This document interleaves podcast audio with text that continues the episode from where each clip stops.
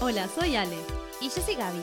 Somos Niñas TV de los 90 y creamos este podcast para analizar esos productos de la cultura pop con una mirada más crítica.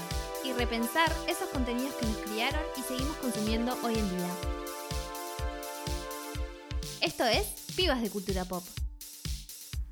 Bienvenidos a otro episodio de Las Pibas de Cultura Pop. En el episodio de hoy vamos a estar hablando acerca de cómo la literatura clásica escrita por mujeres ha influido justamente en la cultura pop. Las obras de las hermanas Brontë, eh, Louisa May Alcott, Lucy Moy Montgomery eh, y Jane Austen han inspirado películas y series por varias décadas y siguen vigentes al día de hoy. Seguro viste alguna adaptación con alguna cara muy famosa porque hay millones. Estas mujeres fueron pioneras en su tiempo, escribiendo en un mundo en el que era muy difícil escribir para las mujeres, de hecho, sus publicaciones tenían por lo general la letra de su nombre y apellido sin aclarar que eran mujeres para que le compraran los libros, básicamente. Em, esto pasó también con otra escritora que se, ponía de seudónimo George Eliot, de la época, que se ponía nombre de, hombre para que la leyeran sin problema. Bueno, en, justamente con esto hay una frase famosa de Virginia Woolf que dice que durante casi toda nuestra historia Anónimo fue una mujer. Cada una de ellas tiene al menos una novela con algún personaje femenino que sobrepasa a muchos de la actualidad, pero hoy vamos a usar a Orgullo y Prejuicio como punto disparador. Y me pongo de pie. Específicamente la película del 2005 vamos a hablar. Aunque vamos a, nombrar otras adaptaciones del libro. Queremos aclarar que vamos en el episodio vamos a hablar de la historia asumiendo que ya saben eh, de qué va la historia. No vamos a hacer como toda una intro explicando porque es una historia bastante compleja y nos llevaría eh, para poder explicarla bien nos llevaría como bastante. Entonces vamos a dar como nuestras impresiones generales de eh, la historia en el libro y cómo hizo la película para representarla. Si lo hizo bien o si lo hizo mal. Sí, o sea, si no leyeron el libro, no hay problema, lo recomendamos. Eh, pero asumimos que sí, que por lo menos la película del 2005 tienen que haber visto para entender bien todo y que bueno, que no les spoileemos nada porque está... además porque se pueden perder, porque es como complejo. Entonces todos estos comentarios los entendés y ya lo viste. Sí, así que eh, sugerimos que primero miren la película y después escuchen este episodio. Bueno, eh, no estoy para nada emocionada con este momento. Este, este, es el momento de Gaby para, o sea, por favor disfrútenlo. Eh, Orgullo y Prejuicio. en realidad elegimos la, película del 2005 porque es la más conocida, es la que todo el mundo ha visto por lo general. pero bueno, nada, vamos a mencionar otras cosas como, como ya dijo Ale. Orgullo y Prejuicio, la película eh, fue estrenada en el 2005, es dirigida por Joe Wright y protagonizada por Keira Knightley y Matthew McFadden.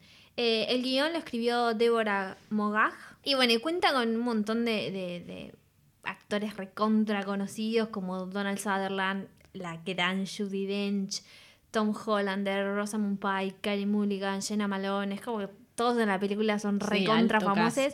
Si no lo eran en ese momento, después de esa película lo fueron. Como Así que... sí. Eh, y es una de las últimas adaptaciones del libro de Jane Austen. Eh, de las clásicas creo que es la última, eh, pero después hay más readaptaciones más nuevas todavía incluso. Y nos preguntamos, ¿no? ¿Por qué tiene orgullo y prejuicio? O sea, ¿por qué es tan interesante que se ha adaptado tantas veces y tiene tantos fans alrededor del mundo? O sea, es, es una novela que tiene bocha de gente que le gusta. Sí, mal. O sea, e, es re eh, atemporal completamente. Sí.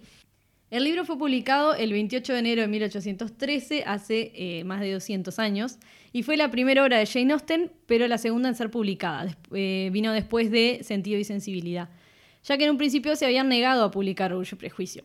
El libro iba a tener un nombre completamente diferente, Primeras Impresiones iba a llamar, y al final lo nombraron como lo conocemos. En realidad, Primeras Impresiones hubiera quedado es bien. acertado. Pero creo que Orgullo y Prejuicio es como mucho más fuerte, sí, como, Vende mucho más, claro. Hubo marketing atrás de eso. Sí, tremendo marketing, marketing del siglo XIX. Sí.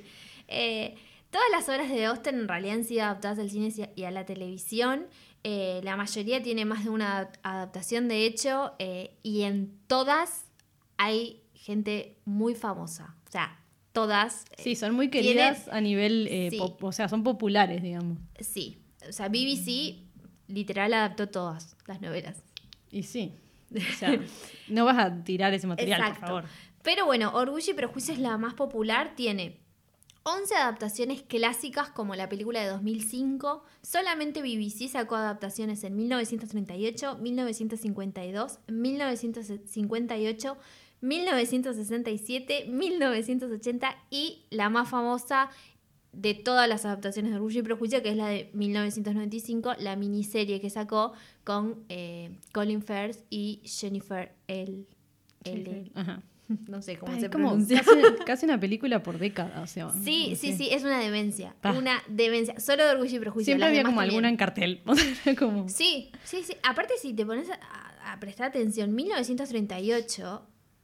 Hacía poco, poco, que había sí. cine a color. Claro. Pa. Es como. tío. Enseguida que se puso de moda fue tipo, vamos a hacer Sí. Orgullo y ¿Y Prejuicio. sabes qué tengo acá para usar? Claro, es como. Es, es, es tremendo. Sí, sí, sí. Y bueno, también hay eh, eh, una versión de Bollywood y eh, tiene varias readaptaciones modernas. La más famosa es probablemente el diario de Bridget Jones, que la volví a ver para poder opinar eh, en este momento y fue un horror. Aparte solamente vi la uno, ni siquiera pude ver las otras. Y no. Yo las había visto a las tres en su momento, pero siempre fue una película que nunca le presté demasiada atención, entonces la quise volver a ver para poder opinar. Nada, Y bueno, es que es medio como hablábamos eh, en el episodio de, de- de las teen movies de los noventas. Sí, que, adaptar, pa, no. Es raro, Sí, es raro. querer Cuando traer a la modernidad una historia de hace más de 200 años no es una buena idea. No, así, claro. No, pero además tiene un montón de horrores igual que no tienen nada que ver con la historia original en el sentido de que la podrían haber readaptado de una manera moderna sin tener que decir que eh, Bridget Jones es gorda con 62 kilos. Ponele. O sea- y, ni, y ni idiotizar al personaje, ¿no? También. Porque es como que es re boba Bridget Jones. O como que es como una. o como qué algo vida de porquería que tiene y es como la vida que tengo yo ahora. Sí, Y gracias. Estoy muy feliz. onda. ¿De qué hablan? Tráeme ese vino. O sea, Claro, pero bueno, en fin. Otras versiones, eh, readaptaciones modernas de Orgullo y Prejuicio. eh, una que no vi, pero Ale sí vio, es Orgullo, Prejuicio y Zombies. fue raro verla. Fue no la pienso ver nunca en mi Ay, vida. no. Pero quiero que sepas que igual no está mal. O sea, es raro porque toma, tiene pila de cosas literales del libro. Está bien actuada con. Tiene con- tremendo o sea, elenco. Amo a mucha gente que Sí, ese elenco, sí. pero no la pienso ver. Pero está, y, y en realidad como es coherente en como en su universo el factor zombies, digamos. Pero es muy raro. En realidad, o sea, podría haber sido, en vez de, o sea, claro, entiendo que el género zombie ya lleva a otra sí, cosa, pero ¿no? en realidad son varios libros que se hicieron. Porque creo que está sentido, Ah. sensibilidad y monstruos marinos o algo así. Ay, va toda una, una Sí, gama. Ay, me sí, muero. Sí. Me da como un poco de ternura igual. Sí. Eh, lo que tiene es que esta, para mí, si hubieran encajado que había una guerra en el medio, era lo mismo, ¿entendés? Porque tiene como esa misma cosa de que en realidad es, es un factor extra a, a la historia. historia. Pero está, yo. Es raro. Sí, yo, yo me niego. Sí, me ay, niego, no. A, a pesar de que Lily James, yo la amo a Lily James. Es hermosa. Y hace Elizabeth crack. Bennet y es como, está Matt Smith, que también lo amo, pero, pero Sí, sí. no, no, no, no puedo. Es raro. Después hay otra que es Y muy Charles famosa. Dance es el padre Ay, también. que lo Charles amo. O sea, Y dije, no, Sí, no, sí. no la voy a ver. pero no, Gaby, no. Eh, eh, después de Lizzie Bennett Diaries es una serie web que se hizo por YouTube. Yo no la vi, eh, no, la verdad no puedo opinar. eh, pero sí sé que, por ejemplo, fue la primera serie de web en ganar un Emmy. Ah, mira, no tenía Y idea es como una versión moderna que, no sé, parece que, que está buena, no sé. Eh, y buscando, esto no lo sabía, pero obviamente Hallmark eh, sacó una película de Navidad. Ay, Hallmark. Esas tardes. No, no quiero ni saber lo que debe ser esa película. Sí, sí. Nada, hay mucha droga alrededor de Orgullo y Prejuicio. Eh, yo ahora tengo un nuevo objetivo de vida y es ver todas las eh, adaptaciones. Así que Al la que se quiera sumar, que avise Sí, adaptaciones y readaptaciones para ver este qué onda. qué onda es tipo. Me encanta. Algo de lo que hemos hablado seguido en este podcast es acerca de cómo hay que entender a las obras en el contexto que salieron, ¿no? Porque hay que, hay que saber, o sea, hay que saber ubicarlas a las Sí, películas, ¿no? Y, y lo que es el- la cultura en el momento, ¿no? Como lo que hablamos hoy que nos pasa pila con estas pelis eh, viejas que ahora nos hacen Sí. ruido, pila de cosas, ¿no? Y la gran mayoría de los productos envejecen muy mal por esto, ¿no? No es el caso de Orgullo y Prejuicio. eh, yo creo que el factor fundamental, hablábamos con Gaby, es el tema de la popularidad. No solamente porque tiene como eje centrales temas que son vigentes hasta el día de hoy, como las diferencias de clases sociales, la influencia del entorno cuando uno crece, la familia, los prejuicios que tenemos que, pueden hacer que, que uno tome decisiones que nada que ver, y obviamente el orgullo. Eh, todo esto se puede trasladar al día de hoy y pasaron 200 años, como ya decíamos. Sí, creo que en mi caso, eh, una de las razones por los, por los que amo la historia un montón es porque cuando yo descubrí esta historia, yo era readolescente y lo que la mayoría de historias que descubrí en mi adolescencia están canceladísimas ahora Claro. porque son un horror.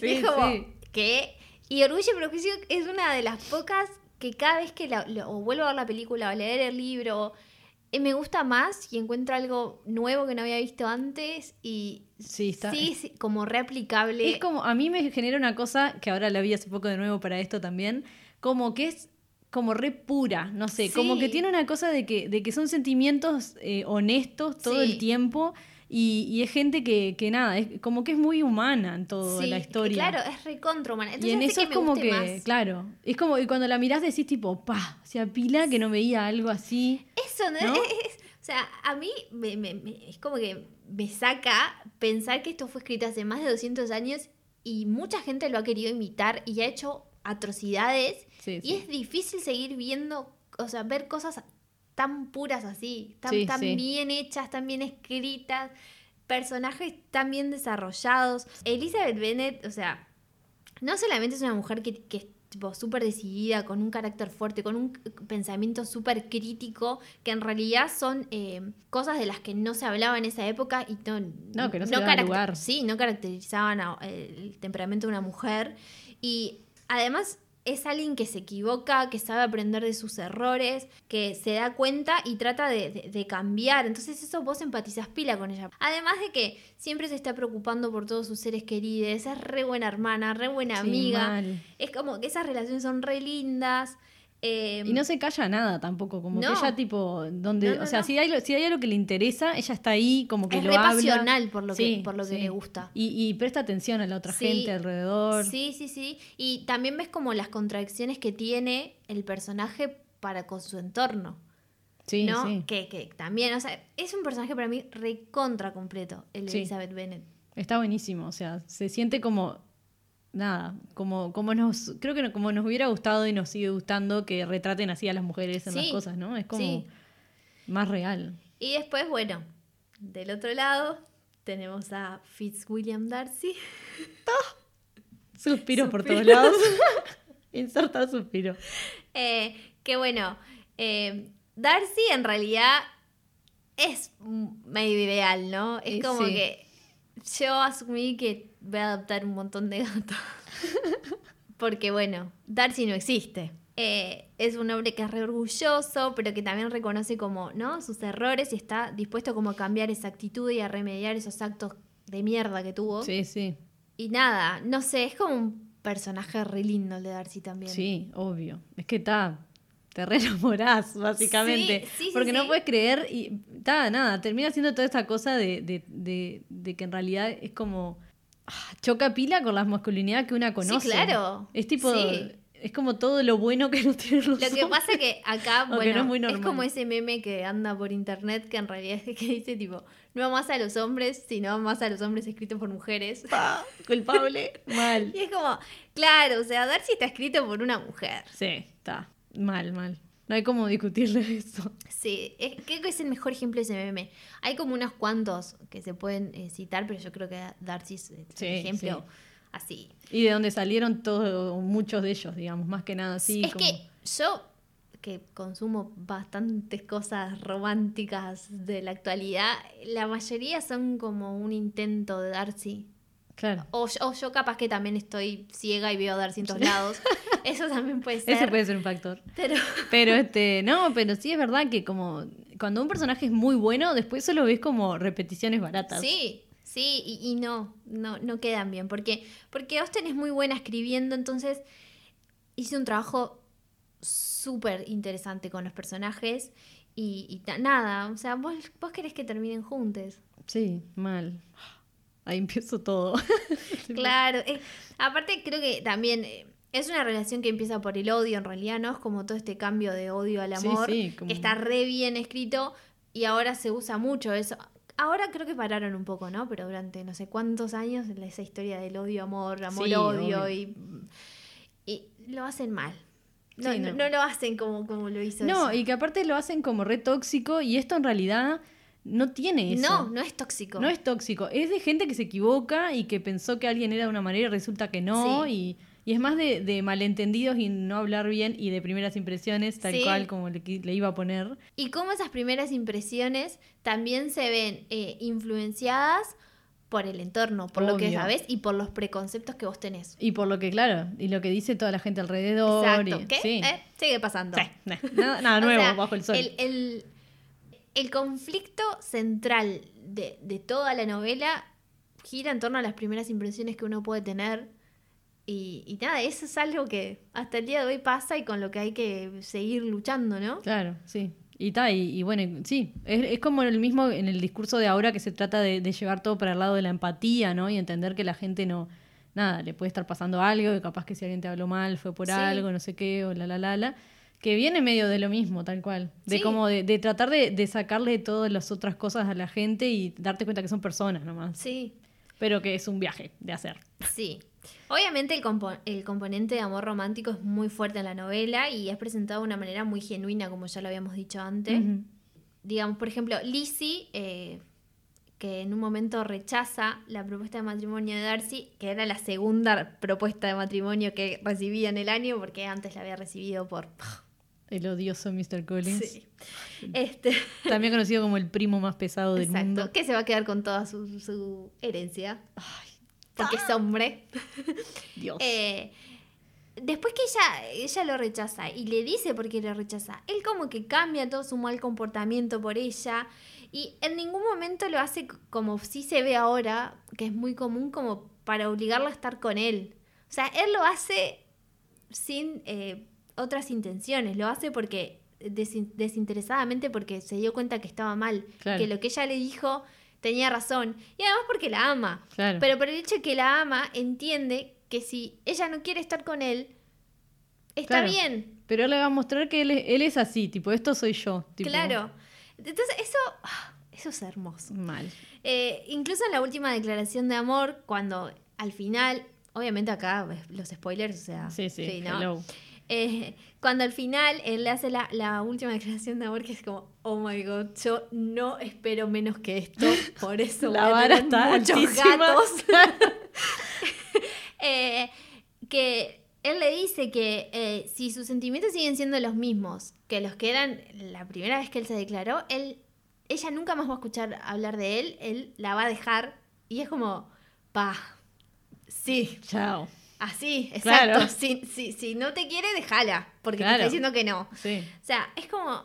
es- Sí, y dejando claro que no es, no hay, o sea, no busca eso mismo como decías con, o sea, no busca obligarla a nada, sino que, que sea algo recíproco o nada. Es tipo, que es más, él todo lo que hizo se lo intentó ocultar y en, en ningún momento le dijo, mirá lo que hice, No, ahora te querés casar conmigo. No, él siguió su vida y bueno, ah, Sí. el destino los volvió a juntar. ponele. Pero- Pero... sí, sí, pero es más esa cosa de demostrar como por acciones, eh, así, tal cual, acciones como de sí mismo para demostrar que no, esto dice mal, tengo que ir, tengo que, que arreglarlo y tal, y, Sí, y ser mejor persona, básicamente. claro, él sí, eh, ay, estás tan lindo.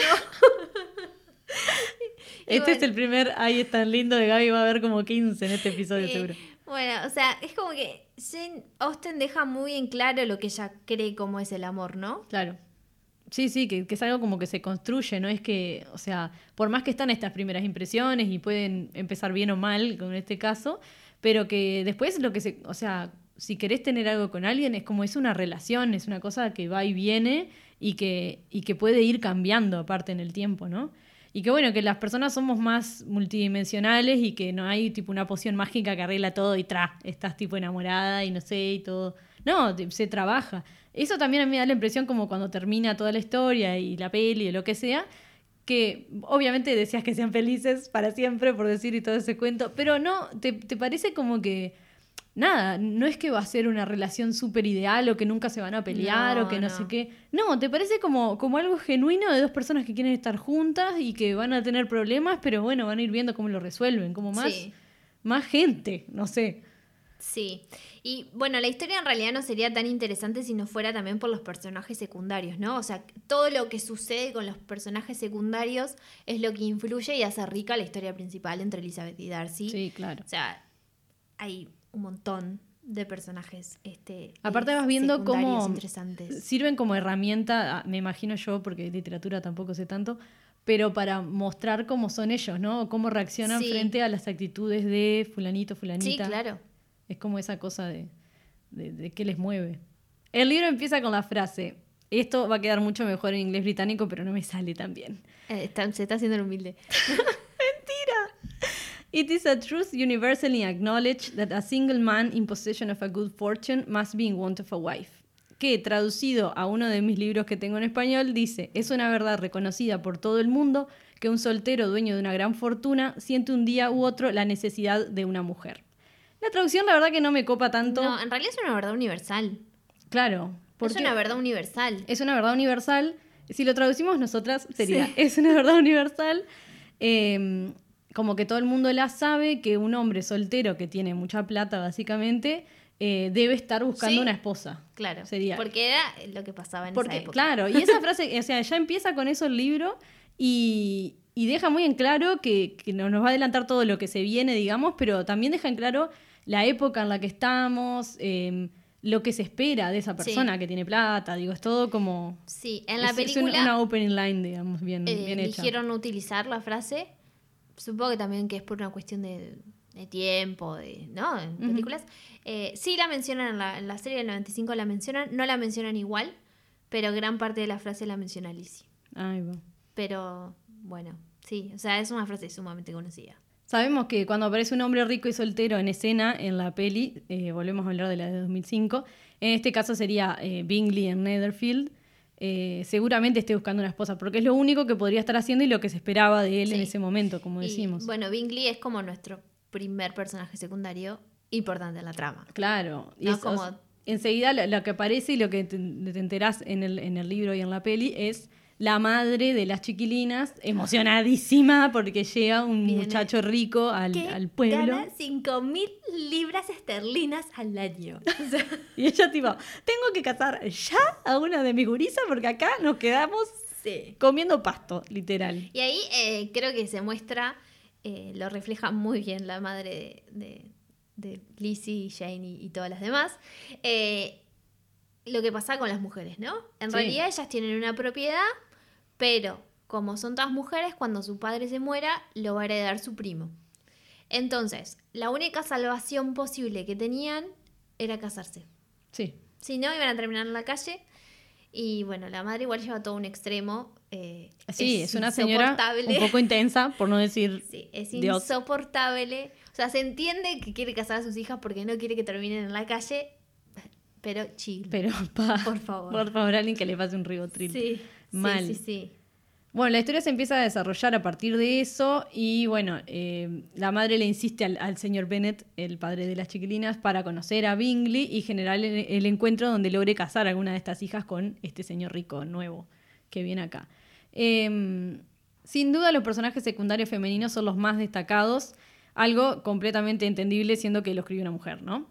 Jane Sí. es la hermana mayor de Elizabeth y la más querida, es como la más linda, es, es más buena. Ay, no tengo una, una cosa cuando le parten el corazón. Sí. Eh, bueno, es alguien que te la presentan así, que ella se quiere casar por amor y es toda tímida y es muy cute, pero está, este... Si bien es como un Pero- personaje femenino que sabe lo que quiere, es como mucho más dócil si la comparas con, con Lizzie, que Lizzie es como... Ah, una salvaje. Sí, o sea, es como mucho más segura de sí misma de sus pensamientos y tiene como muy bien claro lo que quiere y lo que defiende y Sí, ¿no? sí. sus convicciones.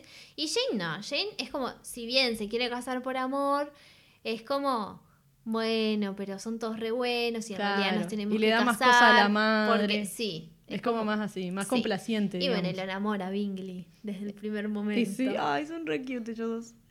Bueno, Charlotte, la amiga de Elizabeth, también sabe cuál es el- su rol como mujer Claro, y solo que- quiere casarse y tener seguridad. Sí. Eh, eh, Charlotte es la mujer de esa, de esa época. Claro, O sea, la representación fiel, digamos. sí. eh, de hecho, a mí me parece excelente ese personaje. Sí, es Como amiga de Elizabeth, me parece que es. Sí, me, me encanta porque me parece como que la trae a, a la tierra Elizabeth, Sí. porque ella medio que, claro, como que en pila de cosas está como adelantada a su época y, y esta amiga es como terrenal, digamos. Pero además, eh, algo que tiene, que me, me- me gusta mucho, que además se ve en la película, se ve muy bien. Bueno, ahora está de moda el TikTok. Eh, que todo el mundo está usando con esa escena de Charlotte, eh, que es que ella le dice, yo entiendo tus convicciones, Lizzie, entiendo que vos te quieras casar por amor, entiendo que...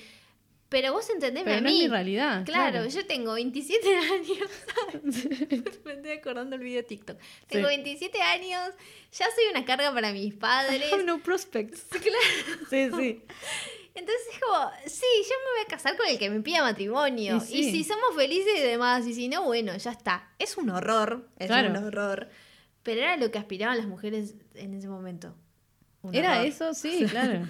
Era eso o tal cual, ser una carga para tus padres y Sí. seguro que ser que cuidadora de tus padres toda tu vida, Sí. no sé, o sea, está. Y después que tus padres se murieron, bueno, fíjate qué haces. Sí, sí. Y Porque- te echan de tu propia Por casa. eso, te porque- echan de tu propia casa. O sea, Porque algún heredero hombre debe haber que se va a quedar con ese Porque lugar. además es como que, Fun. o sea, la, la liberación para ellas en ese momento era casarse. Por Qué favor. duro todo. Ah, no, yo estaba recontra muerta. Qué duro todo. Aparte que ya hablamos que eh, quemadísimas en la hoguera, sí, sí, por fuerte, supuesto. alto asado. onda. Es todo muy duro, pero me parece que es sumamente interesante el personaje de Charlotte porque demuestra Sí. eso, ¿no? Demuestra como esa realidad. Lo que hace Austen es, bueno, también porque lo escribió en el momento que todo sucedía, si bien construye un personaje supa- sumamente interesante, no invisibiliza todo lo demás. No, claro. Sí, sí, eso está buenísimo. Y que ella, nada, no, no es que ella no quiere ser feliz, no es que le dice eso a Lizzie, sino que es tipo, bueno, a ver, de- a partir de esto que está de menos, bueno, voy a tratar de ha- hacer algo mejor, pero está, es, es mi realidad. Sí. Bueno, después está, tenemos la madre, como ya dijimos, que es otro personaje súper fuerte. Sí. eh, que nada, que es insoportable. Como, ay, por favor. Pero lo único que quiere era como el bien de sus hijos, ¿no? O sea, Sí. ese era como lo, lo que se estaba preocupando. Como rol de madre, eh, nada que tipo que Sí. no sor- le ¿Cómo? sorprenda a alguien. O sea, es una madre preocupada por sus hijas, que Sí. quiere que estén bien y que, y que bueno, y que todas se ubiquen con alguien porque no se pueden quedar solas en esa casa. Sí. Después las hermanas más chicas también, o sea. eh, bueno, Mary es como ahí, en una cosa. Sí, Mary es tipo la, la hermana Got. Sí. tipo- Sí, no, no se describe tampoco mucho, es como que. No, no. Después está Lidia, eh, perdón, después está mm, eh, Kitty. Y después la más chica es Lidia, que obviamente Sí. es el otro personaje como más eh, influyente en la historia, porque Sí. Lidia es como... Y es como todo lo contrario de Elizabeth también. Ay, ¿no? sí, Lidia es como, ay, basta, Lidia. Ay, sí, por es favor. re egoísta, Drama aparte. Queen. O sea, me da, me da lástima en parte lo que le pasa a Lidia, porque básicamente es engañada por un hombre Sí. y se mete en una vida que va a ser totalmente diferente de lo que ella está pensando que va a ser, eh, porque se casó con un imbécil. Eh, y me da, me da tremenda lástima, Sí. pero obviamente hay momentos que cuando uno está leyendo el libro es como, ay, no puede ser tan egoísta. Aparte, Jenna Malone para mí en la película lo hace. Lo hace re bien. Sí, hace la, la típica eh, gurisa como re caprichosa y re pelotuda, que está como sí, sí, sí. es una el- nube así. Digo, yo creo que todas las interpretaciones en la película están muy bien. Sí. Y, Y re ay, parecen hermanas también todas, como sí, que tienen re... Sí, sí, y es como, oh, ta, la odio. Pero después, ay, no, pobre. Pero también creo que el, el- algo que de lo que le falta mucho a Lidia es educación. Sí, claro. Es educación que creo que Jane y, y Liz intentaban darle, pero no, no eran, este, no tenían el soporte de los padres, esa Claro. contención. Entonces era como, ay, sí, mis hermanas, qué pesadas. Sí, como- claro. No. No, capaz que te lo están diciendo por un bien, Lidia. Claro. Escucha, la puta Claro. madre. A través de, estas ironías y cosas, Austen hace una crítica a la sociedad en la que se vive y demuestra que, bueno, que Lizzie era una adelantada para la época. Eh, su personaje, que digo, me imagino yo que tiene que ser muy parecida a ella, ¿no? O digo, por algo, no sé. Bueno, está la película eh, Becoming Jane. Ah, sí, con ah, sí, y con James McAvoy. Yo igual no le creo a la película, pero La verdad, todo esto. La vi hace un montón igual, la tendría que volver a ver porque fácil, no quiero exagerar, pero creo que hace como 10 años que la vi. Ah, un montón. Como para olvidarse de todo, digamos. Sí, pero creo que en su momento la vi más como una película para pasar el rato que como algo Claro. biográfico. Sí, claro, ¿no? Es como que ya sabes de dónde estás leyendo esa noticia. Sí, una cosa sí, así. Sí, sí. Otro personaje clave en la trama es George Wickham. Ah, odio total. Sí. Que, bueno, como es de público conocimiento, es un idiota completo con todas las palabras. Wickham representa un montón de cosas que seguimos viendo el día de hoy, obviamente. Sí. Engaña a estas mujeres inocentes, como contábamos con Lidia. Eh, bueno, es un Y arrastrado. engañó a otras también, ¿no? Y un trepador. Ay, Georgiana, pobrecita. Es un trepador, es un estúpido, se Sí. hace todo el, el víctima y nada que ver. Es, Ay, es- sí. es- es un gaslighter, es todo un Sí. mansplainer, es tipo todo lo que está mal sí, sí, junto. es todo lo que está mal. Eh, miente para tener más dinero o estatus. eh, Sí, sí, es como... es un personaje en realidad que está en casi todas las novelas de Austen. Eso me parece sumamente interesante porque A su vez, obviamente que es como reencantador. me y hace... es como sí, seductor, claro, digo. re seductor. Tiene, es manipulador. O sea, Y- tiene como me- herramientas y formas de engatusar gente Sí. Para tipo, eh, ay, vení, dame la platita. Por eso me llama mucho también la atención de que siempre hay un personaje así en las novelas de Austen que me hace preguntar como... mm, ¿Qué tan lesbiana era Jane? Hmm. No, ¿qué, qué habrá visto? ¿Qué habrá vivido? ¿Qué, ¿No? Para Sí. que siempre esté ese personaje ahí metido. Había, había un hombre que lo odiaba mucho Sí. y lo reprodujo, digamos. en- Sí, sí, sí, sí. Tiene que ser eso. Sí, salado. Elizabeth no duda un segundo en creer todo lo que le dijo Wickham. Todo lo, lo- lo que, lo que él le dice, ella se lo cree. Y es en parte porque está guiada por ¿no? esos prejuicios que ella se hizo de Darcy al principio cuando lo conoció. Sí, claro. Aparte que ella escuchó sin, Claro. sin tener que escuchar que Darcy dijo como que me, ella era medio Sí. me. Y, Sí. que, y que no sé, que, que toda esta gente, como esta gentuza, como que Darcy ya ta, tampoco Sí. hizo buenos puntos. No, obvio que no. Y ella ya quedó con así, Sí, entre ceja y ceja. Entonces, eh, porque incluso los relatos de este otro pelotudo son como bastante raros y uh, hay como instancias en donde las que la gente te dice, che, che, capaz que en realidad Sí. no es tan así. Chequea ella- la fuente. No, tipo, no. No, pero él lo debe sí, decir sí. porque lo partieron al medio. Mirá el chiquilín, qué triste que está. Y es como, eso sigue pasando hasta el día de hoy. Sí, claro que sí. A ver, es como. es- o sea, es el- la, la típica imagen de, de masculinidad que, que ahora se, o sea, se está queriendo poner ahí de que está mal, de que no hace bien, no le hace bien a los hombres, no le hace bien a las No, mujeres por y, y nos hace mal a, a todos como sociedad, basically. Eh, lamentablemente en, en la película se, se omitieron algunos diálogos eh, de eso. Hay como, como un, en- obviamente en el libro por cuestiones lógicas, hay como un desarrollo de más encuentros entre Lizzie y Wickham y sus relatos y que medio que vos te das cuenta enseguida que es un chanta. Y en la película no se ve tanto por una cuestión de tiempo, me parece también. Sí, sí. O sea, la- tenemos, es una película de dos horas adaptando Sí. una novela de 62 capítulos. No sé, pero un montón de páginas. Está buenísima, igual, o sea.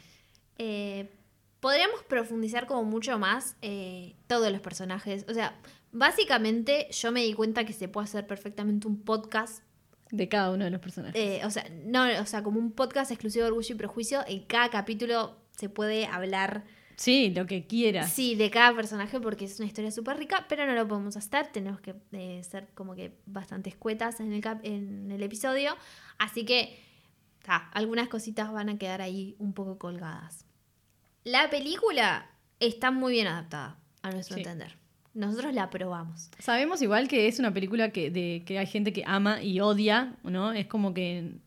Eh, sobre todo la gente que leyó la novela, Sí. como que ah, se redivide el público, pero nosotras que las dos leímos y la Sí. vimos, nos re Eh, está a- a- nosotros creemos que está bien, o sea, se hicieron cambios, se nota que hay cambios, se omitieron diálogos que están buenos, sí, se omitieron Sí. diálogos que están buenos. Y momentos también. Eh, pero tampoco influyen tanto en la trama más importante, o sea, no es que se cambió lo principal. como la de esencia, la- ¿no? Exacto. Claro. Si se compara con la serie del 95, pues siempre está como ese, esa brecha, ¿no? En realidad, como ya dijimos, hay muchas más adaptaciones, pero esas dos son las más famosas, las que vio casi todo el mundo y nada. Sí. Siempre se habla de esas dos en La realidad. gran grieta, digamos. Y Eh, esta obviamente que tiene como un guion mucho más rico, se extiende mucho más, pero bueno, es una miniserie, ¿no? O sea, vos en lo que son series o miniseries puedes jugar mucho más, eh, en una película no. No, O sea, tenés mucho más tiempo para Sí, contar estamos algo. comparando una película de dos horas con una miniserie de seis capítulos, de casi una hora. Cada uno, capítulos. claro. O sea, O sea, no. no te- Obviamente van a haber diferencias. El, el guion es mucho más rico en la serie del 95, pero a mi entender, la, fo- la fotografía de la película del 2005 es, Hermosa. es una belleza. Sí, sí. Es como... Es- pasa que es eso, de que es como otra historia porque está muy centrado en eso. Eh, yo leí una entrevista a Joe Wright que él habla mucho de que quería hacer la, la historia como más juvenil, por así decirlo, Claro. y más adaptada, eh, eh, bueno, en eso, como a lo, a lo terrenal, literal, en, que, en que eso, en que se viera que la- las diferencias de clase se revieran Sí. y eh, bueno, que, que ellas estuvieran rodeadas como están tipo de, de, De la- de sí, es la gallina, camp- de, sí. de- o sea, hay mucho campo, es Es, todo es la como- campilla inglesa, o sea. Claro. No, Ah. hay, no hay nada como, o sea, el, Y, en 1800. sí, sí, sí, o sea, carreta, caballo para moverte para todos lados. Sí, mucho barro, Salado. mucho olor a chivo. Yo veo, la- yo, yo veo la- las escenas del, del, de lo- del baile y digo, el olor que debería de haber en ese Pará, baile. y cuando pasa el chancho que se le ven las bolas gigantes, ¡qué asco! Ese plano siempre me llamó la atención. Porque ¿Por dije, qué? ¿por qué le dan tanta importancia? Porque además la muestran a la señora Belén tipo mirando. Es como, Ay, un asco, pero está, sí, sí. Eh, bueno, la fotografía para mí es hermosa. Eh, esas escenas, hay unas escenas que parecen cuadros. Sí, están re, re Son pasadas en literal cuadros. cuadros. O sea, esos cuadros que uno ve en el museo. Sí, como la composición, la Sí, posición de, las figuras, digamos. En un momento, una escena que me fascina es cuando están en Rosings con. ¿Cómo es la tía? La Judy Dench. Ah, mi- eh, Lady Catherine de va, ahí está. Y está Darcy con el primo y están parados en una postura que vos decís, que cuando vos ves los cuadros en un museo decís, ¿qué onda? La gente se paraba así porque es como Sí. tipo re... Re como eh, antinatural. Y ellos están iguales. en- y Sí, dije, Darcy parece Napoleón. sí, mal. Eh, me parece hermoso. Parece un cuadro de Blanes, Sí, un poco me parece hermoso como pusieron eso. Después hay otra escena también en la que está, eh, la señora Bennett está tirada en el sillón. Eh, eso me parece que está buenísimo. Bueno, las escenas cuando ella va a visitar Pemberley. Ah, también. Está bueno, pasa que Pemberley también Sí, es el Met. sí, sí, sí. No, no. Eso es hermoso. La música también de la película Sí. es... Ah, es hermosa, es re para ponerla en Sí, sonora y sí, me contaron que está en Spotify. me contaron. Sí. Alguien me dijo, yo no sabía, Mm. nunca lo busqué. ¿Quién será? Tengo muchas preguntas. Dijo Sí, nadie ever. Sí, sí, la pueden encontrar en Spotify. Y para mí también el elenco, el elenco es, Sí, está muy bien castiñada la película. bien. Sí, sí. Totalmente. Eh, muchas caras que en ese momento no eran conocidas y después Sí, bueno, Matthew McFadden, yo no tenía idea de él. creo que nunca hizo nada, o sea, antes de eso. Eh, había leído que estuvo teatro, claro, en- a nivel Inglaterra sí. bueno, yo, pero yo amo su después- Darcy, amo cómo hace a Darcy y bueno, es el momento de- del capítulo, to- todos los capítulos hago el mismo comentario. En Succession, vean Succession, él está y vos qué personaje tan despreciable y yo lo veo y digo, no puedo creer que él es Darcy. O Claro, sea, no, te parte en medio. es no como puedo creer. Bueno, igual que él está en, en este Muerte en un funeral. Sí, sí, sí, sí. Y es un idiota, tipo, está re bien. Sí. Parece salido de Arrested Development, en realidad, como el personaje así. lo hace re bien. Entonces vos decís, ¿cómo puede hacer tan bien a Darcy? Siempre está. Yo, por ejemplo, el Darcy de Colin Firth, lo que me pasa es que le querés dar. O sea, creo que eso es lo que, lo que me pasa. Claro. que, creo que eso es lo que me provoca el Firth. Ay, qué horrible. Yo quiero que sepan que eh, quedé muy traumada el otro día viendo Orgullo Prejuicio la serie y viendo Bridget Jones porque dije, po, qué bien que está Colin Firth. y en realidad tiene la edad de ser mi padre y me sentí muy mal. Este, pero tal, lo que mi razonamiento es, le quiero dar como estaba en la serie que Claro. tenía 35. O sea, Ah, bueno, ahí está bien. es normal, no Sí, le quiero sí. dar ahora con 60. No, O sea, ponele. Ah, ya tiene 60.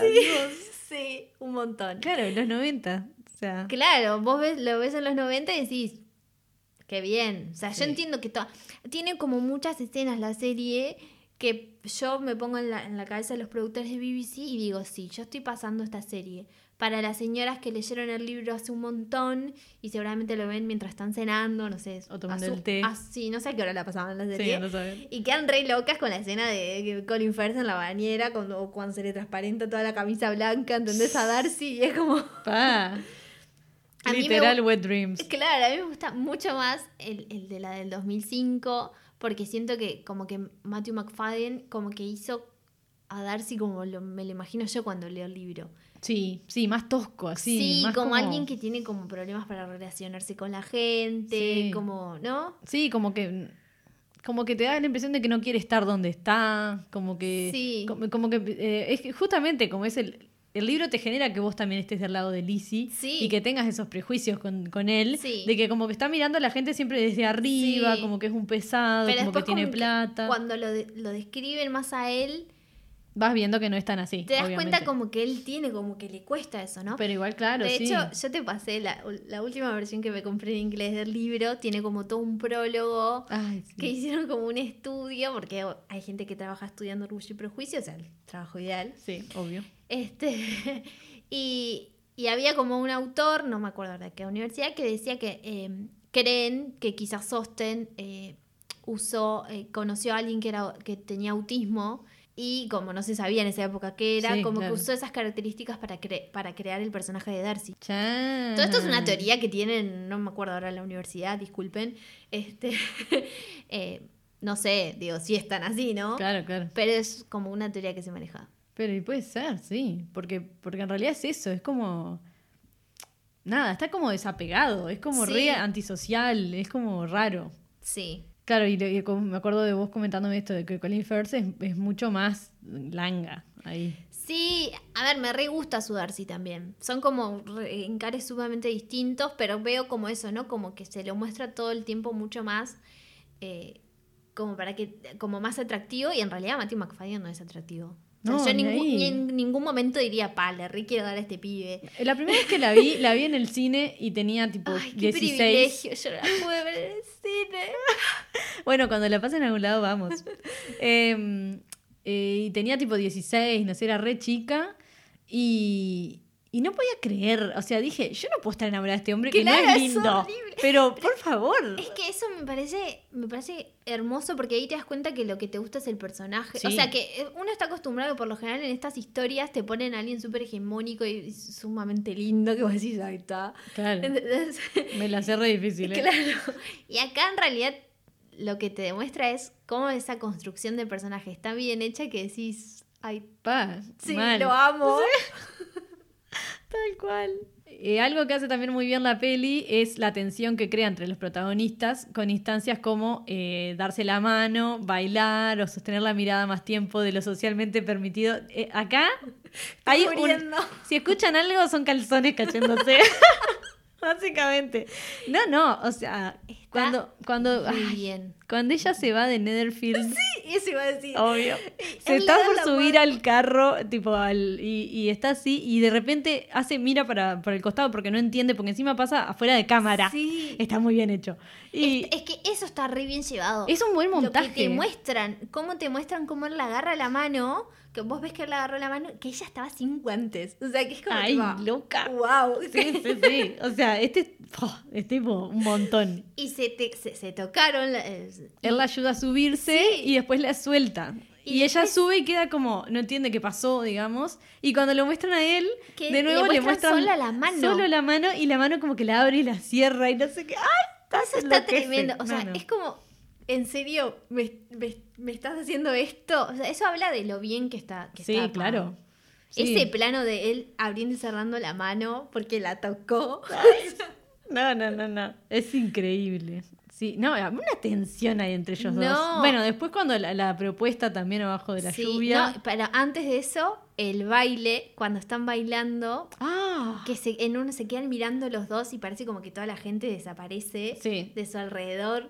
Y decís, basta. Sí, sí, sí, basta. Esta Pero además, gente. eso creo que es algo que hace también mucho la película. Ellos todavía en Cuando ese ella momento. llega al baile y él la ve y la sigue y después sí. desaparece también. Hay otro. ahí.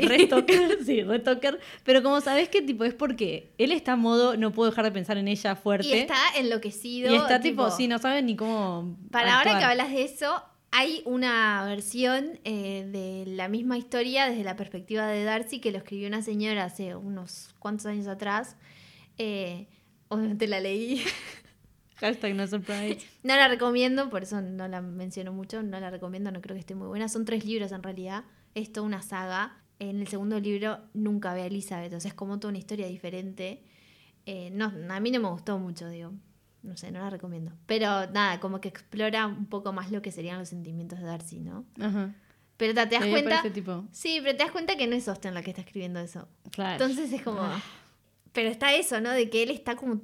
Está re atormentado. Sí, él está pasando mal con, o sea, no, está como, bueno, bewitched, como le dice, o sea, está Le tipo, gusta una plebeya, o sea. sí, está tipo embrujado por, por amor y no entiende. Porque además, o sea, lo que él le recomienda a su amigo que no haga, él, él lo va a hacer. O sea, Claro. es como que eh, está ese conflicto interno que tiene. Sí, sí, él está mal, este, él está Sí. al borde de la terapia, digamos, pero ta, no Sí. existía, pero, Y cuando le pide lo que decías, la, pro- la primera propuesta, es ay, como, por favor, entre la lluvia, ella corriendo la y que lo odia porque se acaba de enterar cosas enojada, horribles. Re enojada. La propuesta que le hace él, que es un horror. Es Sí. como, en serio, Darcy. Porque Sí. dice que está embrujado, que no sé qué, pero primero le dice que eh, su condición social, que su familia, que no sé Le, le acaba puteando a todo el mundo y le dice, bueno, si querés casarte conmigo, ya que estamos. Y es como. Pa. Y, y- y está re bien hecha porque en un momento como que se empiezan a, a ver las bocas. O sea, vimos mucho la película. Sí, creo sí. que no se. Se ponen cada vez más cerca y, y al final como que ella le se dice, van a tipo, besar. Y no, obvio que No, no, se no van a besar pasa. porque se odian en ese momento. Pero se están mirando de una manera que decís tipo, basta, alguien que me saque de acá porque esto es muy íntimo Sí. y yo me- no puedo estar mirando esto, es como re voyeur. Y no está pasando nada, pero es como... No pasa nada. Es como erótico No se igual. besan en toda la película. Me encanta. Mal. Además, eh, otra cosa que también está muy buena de esa parte de la propuesta es que él cuando le hace la propuesta con todo lo malo que le dice, él asume que ella le va a decir que sí. Sí, Porque era lo único que... O sea, estúpido. vos imagínate, una mujer que no tiene nada, que lo único que puede hacer es casarse, le estoy pidiendo que se case conmigo, que gano 10 mil libras al año, es como obvio que me va a decir que sí. Claro, duh, dijo él, esto es pan comido. Claro, pero no. Pero no. Pues no, mi ciela. Exacto. Hmm. Corre, Darcy. Con esto que estábamos diciendo de, de- del contacto físico y todo eso, es para que, digo, ¿se acuerdan que los casamientos acá eran todos sin contacto físico, justamente? Hasta, o sea que cartas como mucho. Sí. Y era además la educación. el, el chaperón. Ay, claro, siempre tenía que haber alguien en el medio y Sí. nunca se podía ni, ni dejar en una misma habitación un hombre y una mujer solos. No. O sea, Sí, solos. Sí, es, es más, si te veían con un hombre, estabas sola, o te veían en una situación media rara, o sea, era como que estabas arruinada para siempre. Claro, o ya eras prostituta, era como... Sí. ta. Ella y toda su familia, pero además, Sí, qué duro sí. todo, ¿no? Solo porque estaban calientes. Claro, loco, dejen a la gente. O sea, hasta ahora, a ver, todo, todo Sí. está regularizado por, por, Sí. por, o sea, mm, para que el deseo sea algo, y es lo que se discute hasta ahora, digo, con el tema del feminismo, digamos, que, que el deseo femenino existe Sí, y, claro. y, que, y que nos gusta y que queremos desear y déjenos en paz, loco. Sí, Y, o sea, si ya, o sea, ahí, ahí ya surgían problemas, sí. claro, era como muy intenso.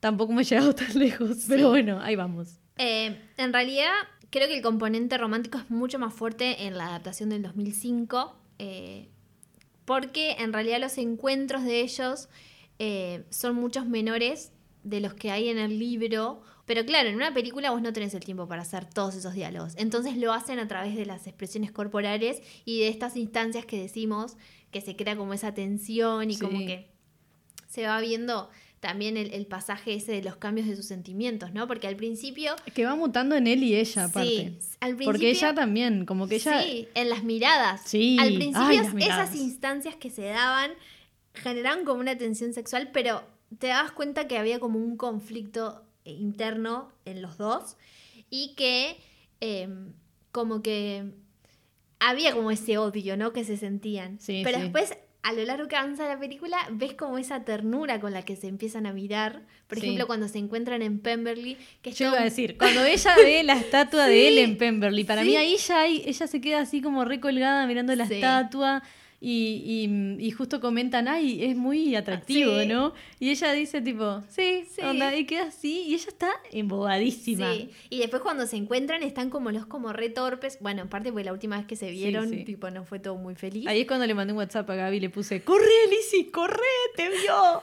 Estaba como... Y es como, ta, nada. Es como que se mira, ella dice, no, voy caminando. Y él dice, porque me gusta caminar. Y él dice, sí, ya sé. Sí, yo sé como, ay, porque te conozco. Ahí está, no, no. Me Qué muero. horrible. Somos unas hipócritas. Hicimos un primer capítulo criticando el amor romántico.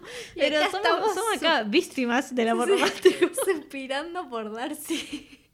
Es muy difícil, o sea, te ponen todo como, a ver, es que es como la relación que querés tener Sí. con alguien, querés tipo, querés contar que así empezó el amor con alguien. Claro. Es como, fue así, yo pensé que era un idiota, pero...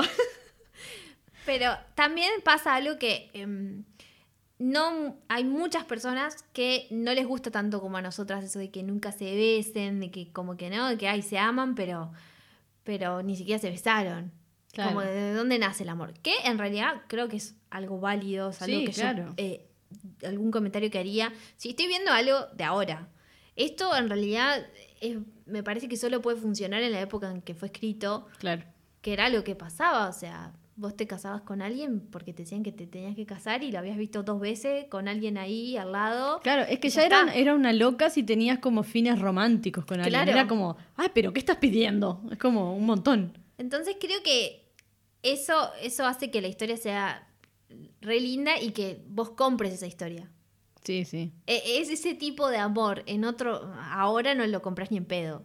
No, no. eh, claro, es esta cosa, también porque estamos acostumbrados a, a otro ritmo ahora con todo, Sí, pero claro. digo, Sí. como que es todo muy lento, ¿no? Es como... Sí. ah, pero también tienes esa cosa linda de que cuando las cosas a veces son lentas, como que eh, va- generando expectativa, Sí. ¿no? Además es una historia que pasó en un montón de tiempo, o sea, pasan meses entre Sí. que se ven, entre que le hace eh, la, la propuesta, ya lo rechaza, después lo ven. Como O sea, seis como- meses por lo menos, ¿no? Es que Sí, pasan- aparte vivían en, ¿no? Digo, Sí. de aquí que llegaban a un lugar eran como las primeras temporadas de Game of Thrones. Un o sea, manejo de la ansiedad, Claro. te digo, o sea, no, yo ya hubiera muerto. Gaby ya estaba enterradísima. No, no podía. No, Entre que- que... me llegaba una carta, ya está. Sí, ya está. Ay, no. Y eh, otra cosa linda que tiene la novela, que se, se ve mucho también en la película, es eh, los otros tipos de amor. Sí, Eh, el amor entre hermanas es re lindo. Bueno, el amor de padre e hija, entre, a pesar de que no lo quiero el señor Bennett, Sí, eh, no. con Lizzie es como interesante. sí, también, porque seguro que no, no se hablaba tanto de esas relaciones. Sí.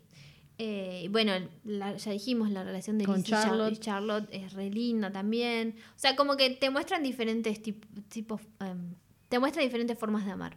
Sí. Y bueno, en toda historia que está situada en el pasado es como muy importante, siempre se habla un montón de la veracidad eh, que tiene la representación o no. Eh, no es lo mismo cuando vos vestís a protagonistas con ropa de principios del siglo XVIII a que si los pones con ropa del siglo de fines XVIII. Eh, el peinado, el maquillaje, son cosas fundamentales en todos los productos audiovisuales. Todo lo que son estos contenidos de época llevan un trabajo enorme de investigación, de, de- el diseño de este, de, de este vestuario sobre todo. Eh, se hacen bocha de piezas. Sí, claro. y se, se busca tremendas, casi siempre mujeres diseñadoras de vestuario que eh, casi siempre premiadas o no sé. Pasa mucho que primero hay trajes que no son de la época y se hacen, por ejemplo, se le ve mucho a la señora Bennett eso y es más que nada como para mostrar que ella está usando en realidad lo que está fuera de moda Claro. porque viene a ser pobre. Porque, exacto. Y hay como eh, se incrementa mucho más la diferencia entre, en- entre clases sociales. Que en realidad eso no se ve tanto en la, en la serie del 95. Y en realidad, a ver, las Bennett son, tienen una clase social más baja capaz que, eh, que Darcy o que los Bingley.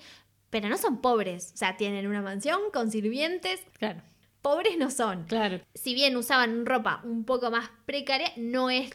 La diferencia no era tanta como se ve en la película. En la Claro. película se hace también por eso, ¿no? Que, que seguimos repitiendo.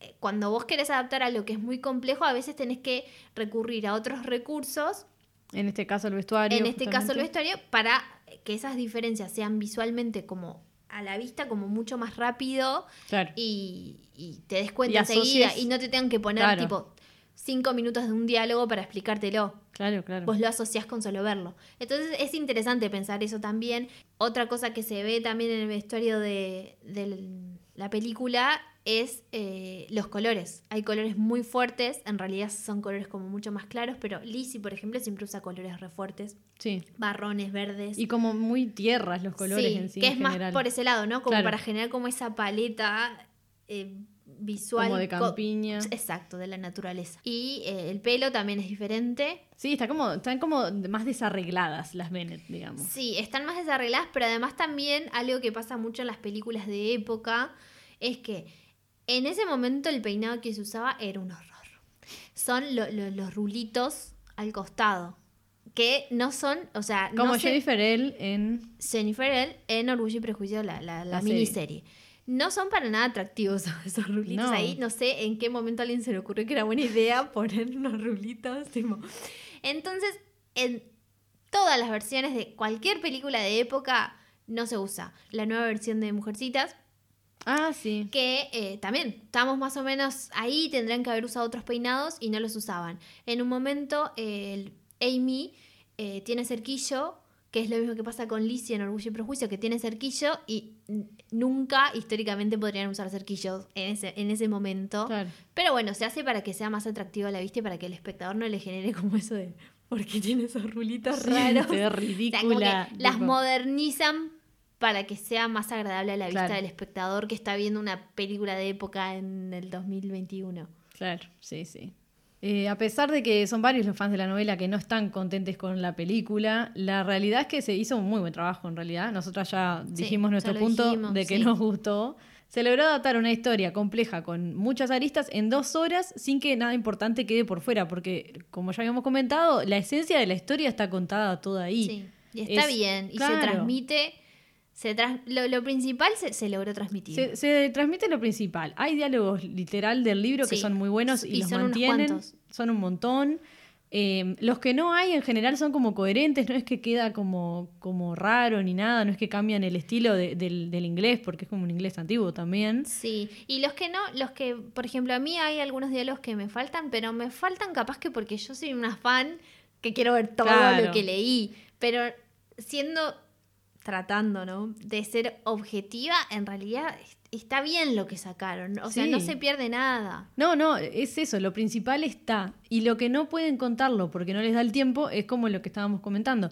Lo cuentan a través del vestuario, lo cuentan a través de esas miradas, de, de todas esas cosas, como para, bueno, ir agregándole un poco más a la trama eh, sin el texto. Es una película que se disfruta un montón y sirve mucho como, como entrada a un universo hermoso que es el de Jane Austen. Sí, es lo que comentábamos. La película te deja con ganas de leer el libro. Y me parece Sí. que es, o sea, si está bien hecha eh, y querés como saber más, es, nada, está, eso es lo que te tiene que generar. Sí, vayan a ver Orgullo y Prejuicio. Y a leer el libro.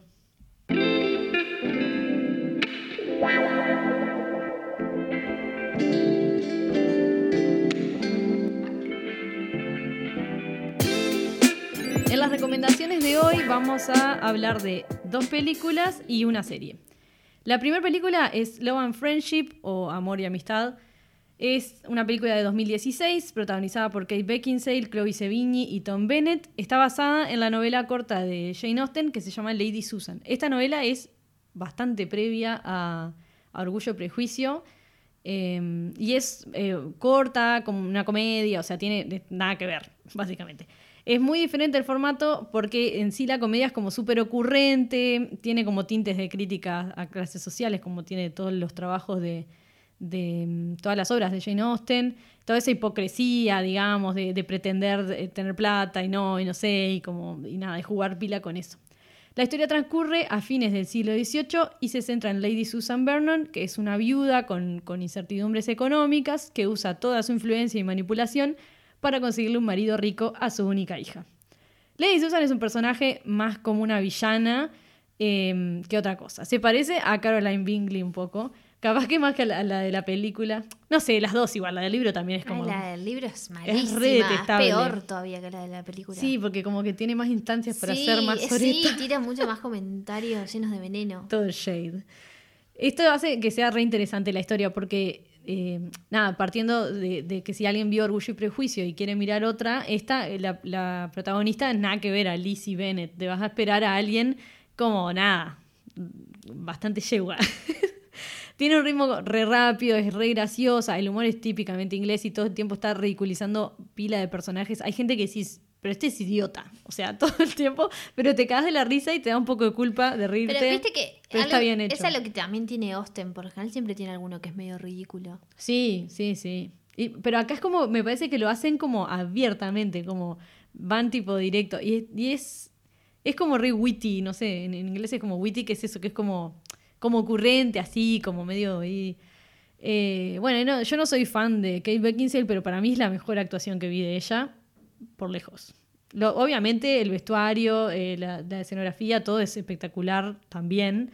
Eh, pero ta, tiene como otro ritmo, otra cosa y, y- y es diferente, pero nada, recomendadísima. Sí. Eh, para verla en medios no tradicionales, no está en Ah, sí, van a tener que buscar. Eh, bueno, yo ahora voy a recomendar otra adaptación de una novela de Jane Austen. Aclarar en realidad que todas las novelas de Jane Austen tienen adaptaciones.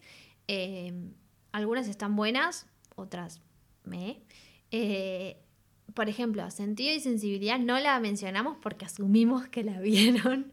Porque, oh my god, es elenco esa película. O sea, ah, este, tratamos de buscar cosas diferentes que capaz que, que no habían visto, como es esa que dijo Ale. O la que voy a decir yo ahora, que es Emma, que es muy nueva, ¿no? La última adaptación de Emma se, se estrenó en el 2020, ya tenía adaptaciones anteriores, incluso eh, Kate Beckinsale hizo una adaptación de Emma sí, también. es una requerida, tengo entendido también. Sí, me gustó, pero... eh. O, eh, por el público en general, ¿no? Sí. Tipo, Whitney Paltrow Ah, también sí. hizo otra de Emma. la vi, la vi en Cine Canal. Vi, vi las tres.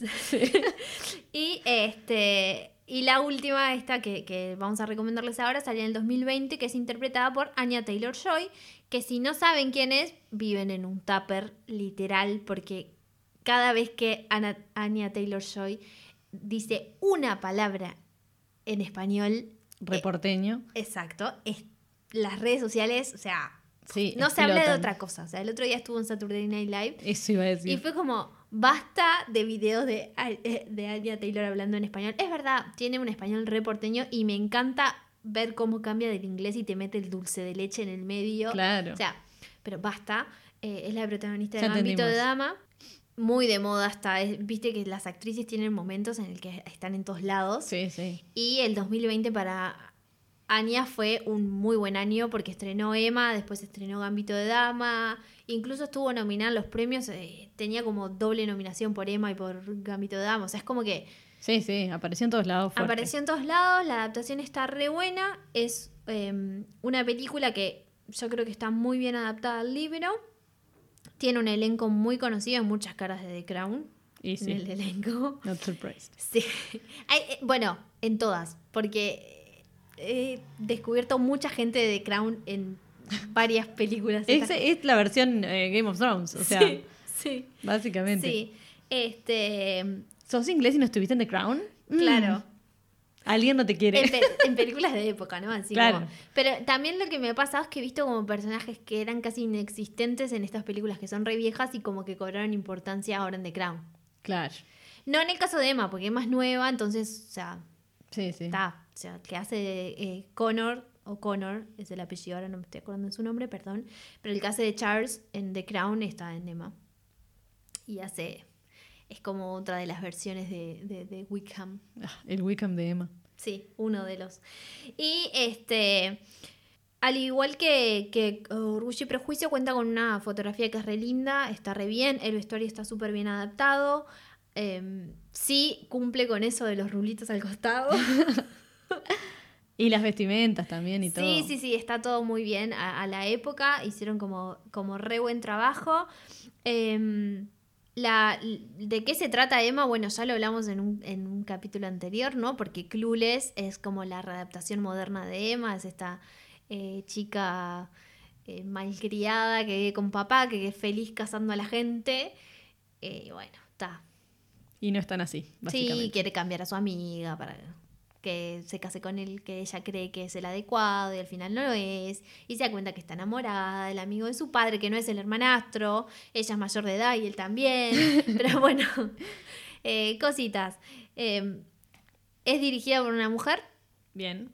Eh, eso me parece que es re importante, que es Autumn the Wild, su primer película también. Y eh, el guion también está escrito por una mujer, que eso me parece que es eh, importante. Sí, obvio. Porque por lo general las adaptaciones de Jane Austen siempre hay hombres metidos y es como... Me... Está bueno que se empiece a ver como más mujeres en el tema de la producción. Y, más si son de un libro escrito por una mujer. Por Es eso, como- por eso, me parece que está re bueno y que, que es importante mencionar eso. Y otro dato curioso es que la banda sonora la hace Isabel Waller-Bridge, que sí, es la hermana de Phoebe Waller-Bridge. sí. por Ese apellido me suena. Sí, que es la que también produjo la banda sonora de Fleabag. O sea, ya ha empezado, sí, ha empezado a trabajar y a hacer varias bandas sonoras este, de cosas inglesas ahí. Claro. Eh, así que bueno, la pueden ver en HBO. La próxima recomendación es Downtown Abbey, la serie.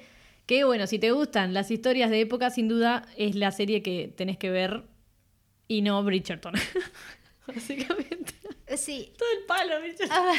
No, yo, yo voy a decir esto. Yo la vi, Bridgerton, los ocho capítulos de una, por supuesto. Claro. Eh, pero no es el reflejo de, lo- de una serie de época típica. O sea, digo, yo me quedaría con, con eh, Downton Abbey, me parece que es excelente.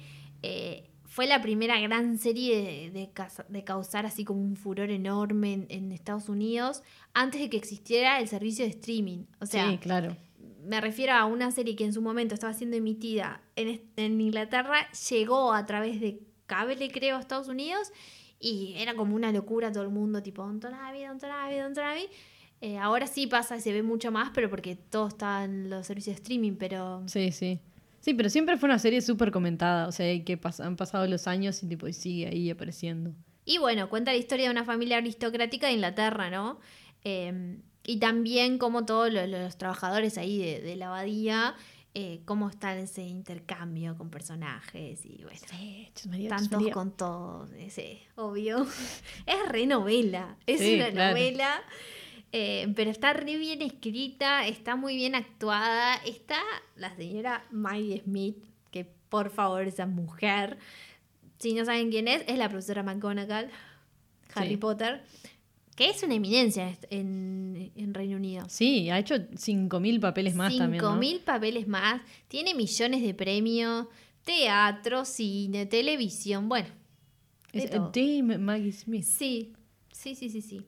Es una historia que en realidad se viene a centrar como 100 años después de eh, tanto Emma y porque, bueno, las otras eran de Jane Austen que estaban en 1800, estas ya están en, el en 1900, 1912 para ser exactos. Claro, pre-primera guerra. Eh, eh, de hecho, está la guerra, ¿no? O Sí, sea, sí. su- obviamente, tantas temporadas. Y em, como hay mucha gente manija con la serie, me incluyo, en 2020 se estrenó una película y se confirmó que se va a hacer otra película. Y sí, claro. La gente lo pide. Sí, se puede ver en Amazon Prime. Bueno, les volvemos a recordar entonces que en las recomendaciones de hoy tenemos eh, Love and Friendship, Emma y Downtown Abbey, para que vean. Por más recomendaciones de películas de época, nos pueden escribir al Instagram. Por favor. Una Y si lista alguien presta una enorme. casa y tiene tipo pop o algo, nosotros, nosotros llevamos el pop si y el vino.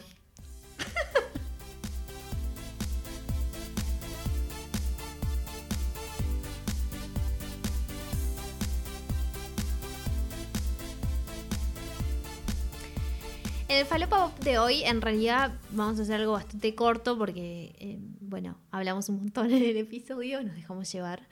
eh, Es la- es pasión. sí. Eh, entonces vamos a hacer como algo medio corto. Vamos a hacer un test en este momento. En vivo. sí. Y el test es el siguiente. Si vivieras en un drama de época, ¿qué leading lady, digamos, o qué personaje femenino principal serías? Vamos a ver qué nos da a ¿Qué nos da? a mí. Eh, obviamente es de BuzzFeed, por supuesto. sí, sí. Falopa Pop. O sea, ¿De dónde va a ser? Perdón. Eh, y después compartimos con ustedes el link para saber. Claro, eh, yo les comento cuál- El cómo- resultado. Cómo, son las preguntas y eso, y nosotras vamos contestando Sí. a ver cuál nos sale. Después comparten el resultado y nos etiquetan. Sí, por supuesto. En historias nos etiquetan eh, pibas de cultura pop en Instagram. Sí. Bueno, ¿cuál es tu eh, viernes eh, de noche ideal? ¿Con mi familia mirando una peli o Dublin in some casual magic? ¿Para dónde estás? Ay, no Hola, lo encontraba. Eh, ¿Cuál es tu viernes de noche ideal? ¿Con mi familia mirando una peli o eh, haciendo tipo una magia casual? Escribiendo mi novela debut. Eh, haciéndome la casamentera con mis mejores amigas. En una luna de miel en Escocia. Vete de Gaby, por favor, grita Gaby esta opción. Eh, con, un, eh, con un hombre con tartán, Eh, con kilt. con kilt. Bueno, Para- ah, porque ¿cómo? Sí, el tartán también. O sea, el tartán es la tela. sí, sí. Igual, está, pará. Seamos sinceras.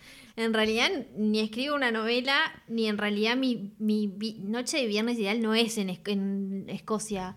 O sea, sí, bueno, ¿En sí. luna de con- miel? Sí, pero no es algo, está, pero es una mentira. o sea, Sí, es algo sí, que sí. elijo, pero está. No sé. La, la realidad es que la que se acerca más es tipo ver una película. Sí, ¿no? A esta vida mundana que tengo. La verdad que sí. Ay, ¿qué elijo? Ah, igual este es divertido, yo voy a elegir este. Ta, ta, voy a elegir el que quiero. Bueno, ¿cómo te describen tus amigues? Em, ferozmente leal, una mariposa social, em, ocurrente o como inteligente, así como que tirás justo el comentario cuando tenés que hacerlo, independiente. Está. Ah, no tengo idea. I hope que esto. Igual creo que serías la misma que yo. Pero bueno. Vamos a ver, vamos a ver. Igual re que es re, re humilde, ¿no? Soy las cuatro. O sea, Perdón, o sea, soy una persona muy completa. claro. Elegí tus materias favoritas del liceo. Ah, por. Química, No. literatura inglesa, música, ciencia. ¿Qué? Sí, no está. tenía igual literatura inglesa, pero está. Sí, la obvio versión que que, a tenemos en Uruguay. Sí, sí. Elegí tu casa Ay, ideal. Bueno, son, les describo, un castillo muy bello y Sí. alejado, una especie de cabaña rodeada de flores, una especie de Castillo super mansión. Pemberley. Claro, como Pemberley. Y la otra dice, No. no, hay, no hay un hogar eh, soñado, el, el hogar es donde está el corazón. No, mentira. ¿Qué El castillo en tipo Highlands. Re. ¿Quién es tu, tu confidante más cercana? Eh, mi madre, mi diario, mis amigas, mi esposito. No. Mi obvio esposito, que- mi marido. Eh, mi diario, ¿qué tengo? O sea, ¿Qué ya sé que estoy. Jones? Claro, y aparte que estoy haciendo un test muy adolescente, pero no, por favor. O sea, un test adolescente, pero no tengo 12. Claro.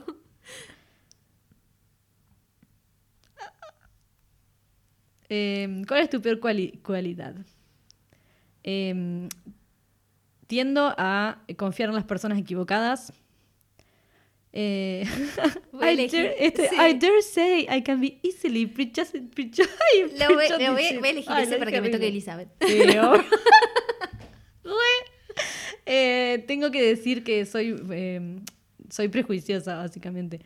Eh, eh, pa, que, que el, el otro dice como... eh, ay, Valiente. ¿No? ¿Eh? Valiente. No, bold es como atrevido, digamos, ahí va. Ah, pero también se Ahí usa como be brave. Bold como ser valiente también. Sí, pero es como, en esto es más como Ah, ser directo, ser bien. como, pra, onda. Bueno, esperamos que pase la sirena y grabamos la otra parte. Ahora sí. No, bueno, espera otro poco. Ay, qué lindo está el cielo. Eh, atrevido de vos asumir que tengo una peor cualidad o eh, de que eh, sin darme cuenta me caigo entre eh, time warps son eh, como ay no me sale leer? como límites del tiempo como Sí. ah, ¿cuál es mi peor cualidad? Pa, no sé cuál es. Ay, no, no sé. no- sí está muy difícil como esta. que ninguna. Sí, Yo en esta tiro vez. cualquiera a Shade voy a tirar ¿qué es lo que más valorás de una de una pareja romántica. Y acá digamos, es, si querés que sea Jamie Fraser o Darcy, estoy como loca, acá sé qué elegir. Este es el test de Gaby. Eh, ambiciose, compasionade, eh, quick-witted es eso, es como eh, súper ocurrente, como muy inteligente. Y, mm, y dutiful es como que hace sus tareas sí, o como... con, como- sí, con, con el deber, ¿no? Pero el Claro. tipo... No, está, no. Mm. ¿Qué superpoder te gustaría tener? ¿Super fuerza? ¿Ser omnisciente? ¿Tener telepatía? ¿O super curarte? super curarte. No, no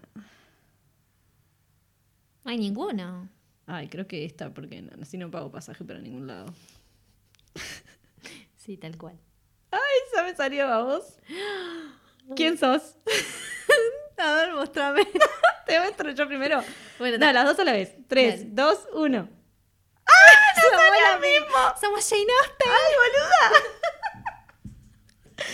Y dice, Jane Austen, te lo leo en inglés y después te lo traduzco, ¿está? It is the truth universally acknowledged that we all wish we were as witty as you. Jane Austen from Becoming Jane. Bueno, Gaby dijo que la peli esa no estaba tan buena, Sí, pero bueno.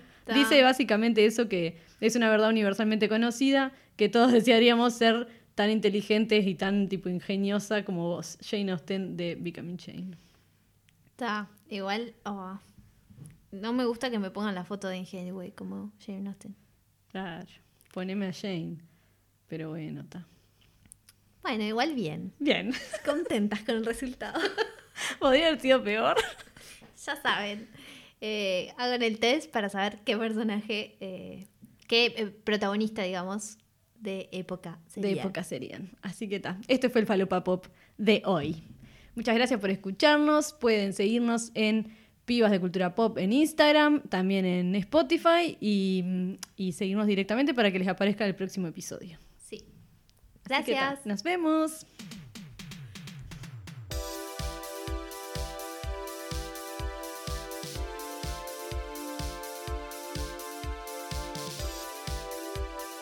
Esto fue Pibas de Cultura Pop.